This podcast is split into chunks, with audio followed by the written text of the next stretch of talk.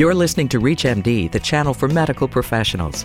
Welcome to Heart Matters, where leading cardiology experts explore the latest trends, technologies, and clinical developments in cardiology practice.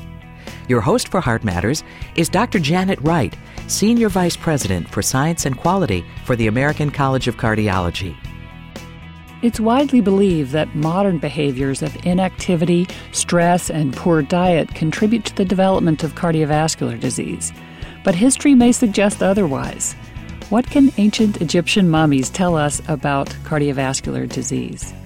Our guest today is Dr. Randy Thompson, cardiologist at St. Luke's Hospital, Mid America Heart Institute in Kansas City, Missouri. Welcome, Dr. Thompson. Thank you. It's nice to be here. So, what does a cardiologist from Kansas City know about ancient mummies?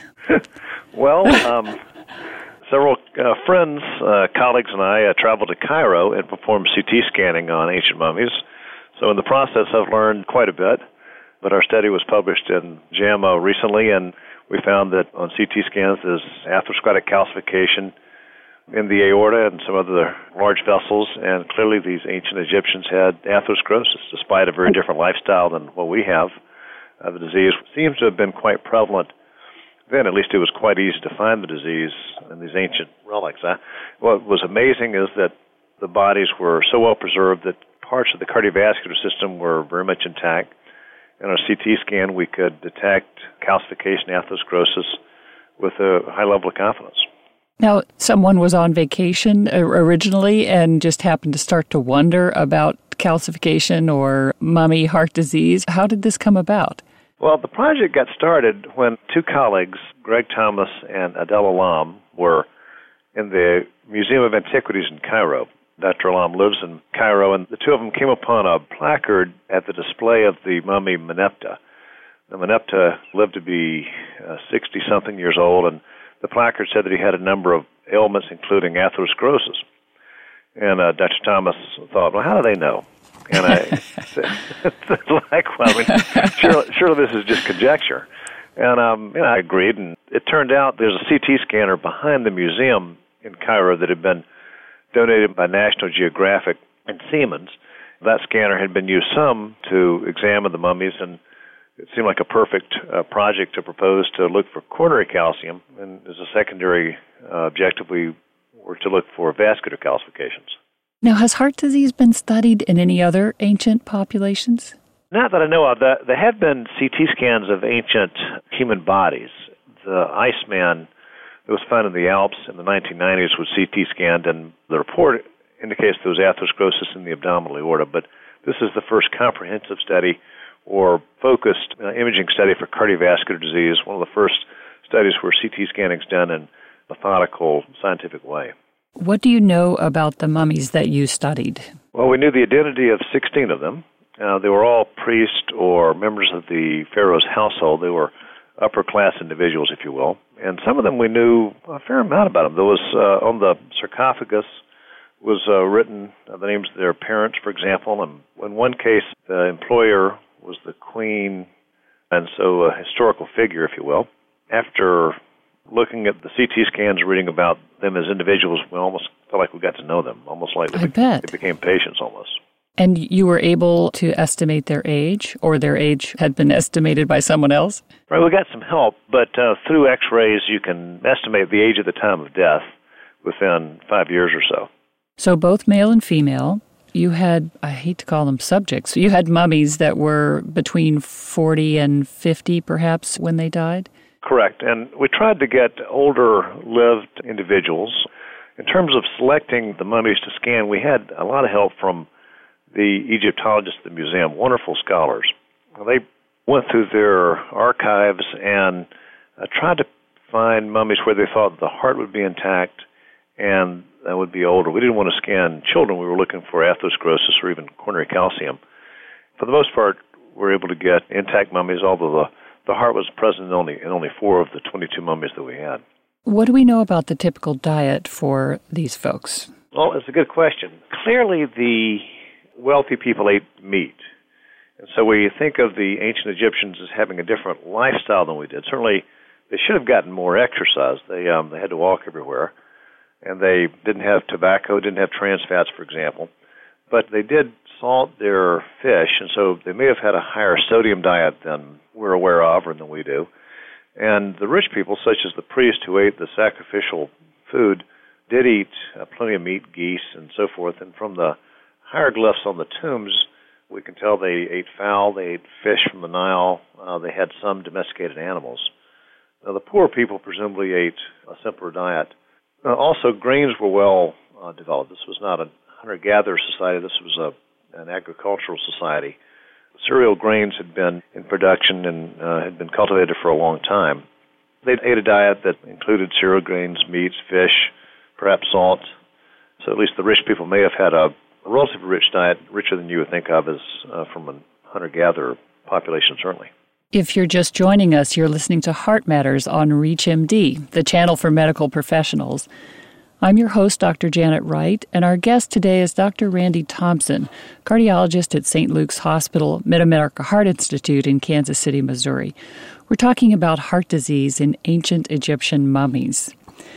There's no way to estimate how common a cardiac death was in these people, not from this study, but from associated studies or anything else that you learned. Can you fill our listeners in on the likelihood of death from cardiovascular stuff? Our study doesn't really give us that information. We don't know if that these mummies actually suffered from cardiovascular disease, heart attacks, or or whatnot. We did find that atherosclerotic changes were not difficult to find in the mummies that we scanned, though. We have one mummy where there was calcification in what looked like the myocardium, and I hypothesized that there might have been a calcified myocardial infarction, but uh, it wasn't. It was only one case, and it wasn't clear cut enough that we could draw a consensus. In terms of how often the ancient Egyptians actually had uh, angina or heart attacks and so forth, there's really almost no data. There is some interesting written records from the ancient days, though. There's some papyri that have medical writings on them. Now, a papyrus was named after the person who discovered it or the person who bought it. And the two famous medical papyri are the Ebers papyrus and uh, the Smith papyrus. And in the Ebers papyrus, there is a description of chest pain uh, being an ominous sign that death would follow. And that would suggest that the ancient Egyptian physicians knew something about chest pain and sudden cardiac death. We would, of course, quickly identify that as being angina pectoris and, and death from a cardiovascular cause, myocardial infarction. But uh, that's the only mention that I'm aware of in the ancient literature, and so that's the only answer that I can give you. We tend to think about atherosclerosis as being a modern disease, and we're pretty quick to blame the trajectory of lifestyle choices that we've all made. You've mentioned some of them diets that are high in fat, many of us sitting at computer terminals instead of being out running, and then the rise, of course, of cigarette smoking.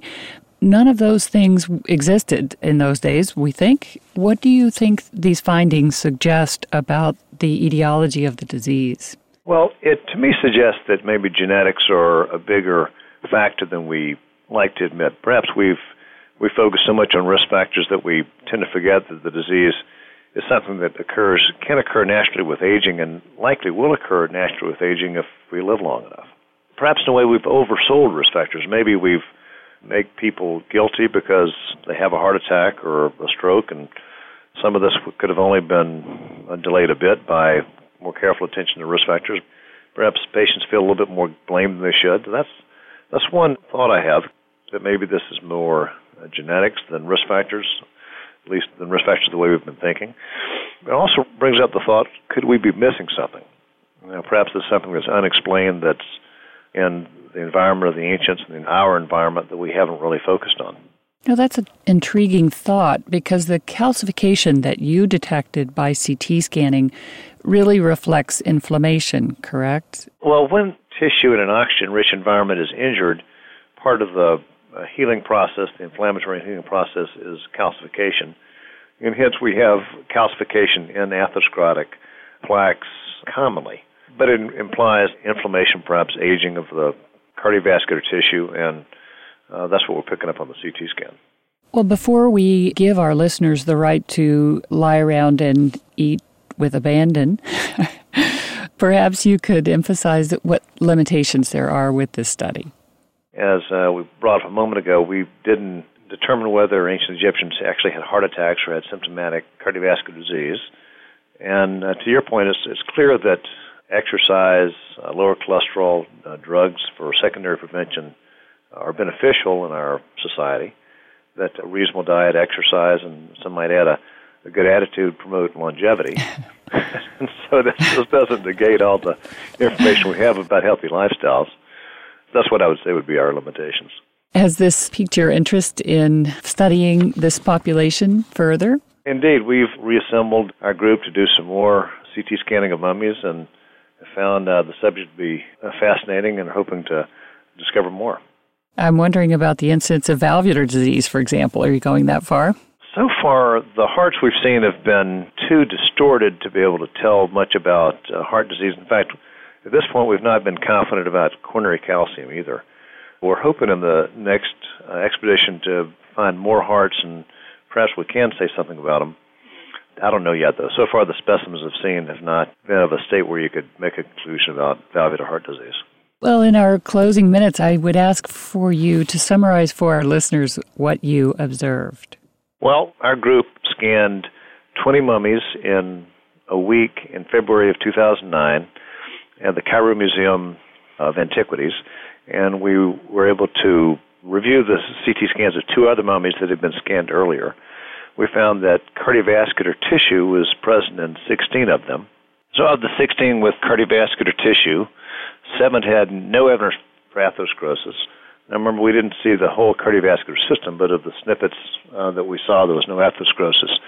Five had definite atherosclerosis, and four had what we would call probable atherosclerosis. Now, if we could see the artery, we could see a thickening in the arterial wall that had calcification in it, then we said this looks all the world like atherosclerosis does on a CT scan in a modern human patient, and that's definitely atherosclerosis.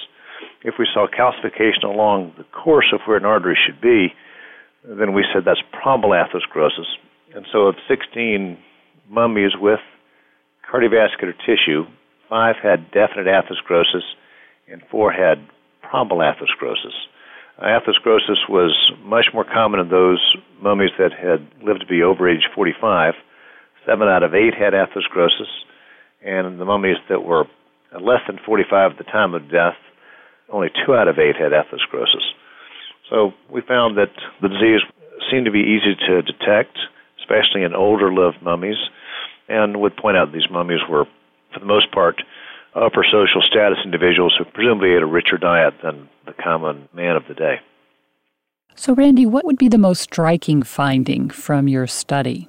Well, our study showed that atherosclerosis is a disease older than Moses, that it's been with us, that it's a genetic hand me down that we're having to deal with.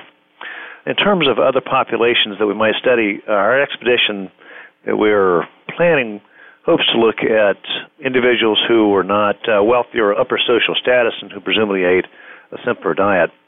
We're also hoping to study mummies that had hearts intact so that we can perhaps say something about coronary calcium and maybe even valvular heart disease. We've been talking with Dr. Randy Thompson about heart disease in ancient Egyptian mummies. Dr. Thompson, thank you for being our guest today. Thank you for having me. You've been listening to Heart Matters on ReachMD, the channel for medical professionals. For more information on this week's show or to download a podcast of this segment, please visit us at ReachMD.com. Thank you for listening.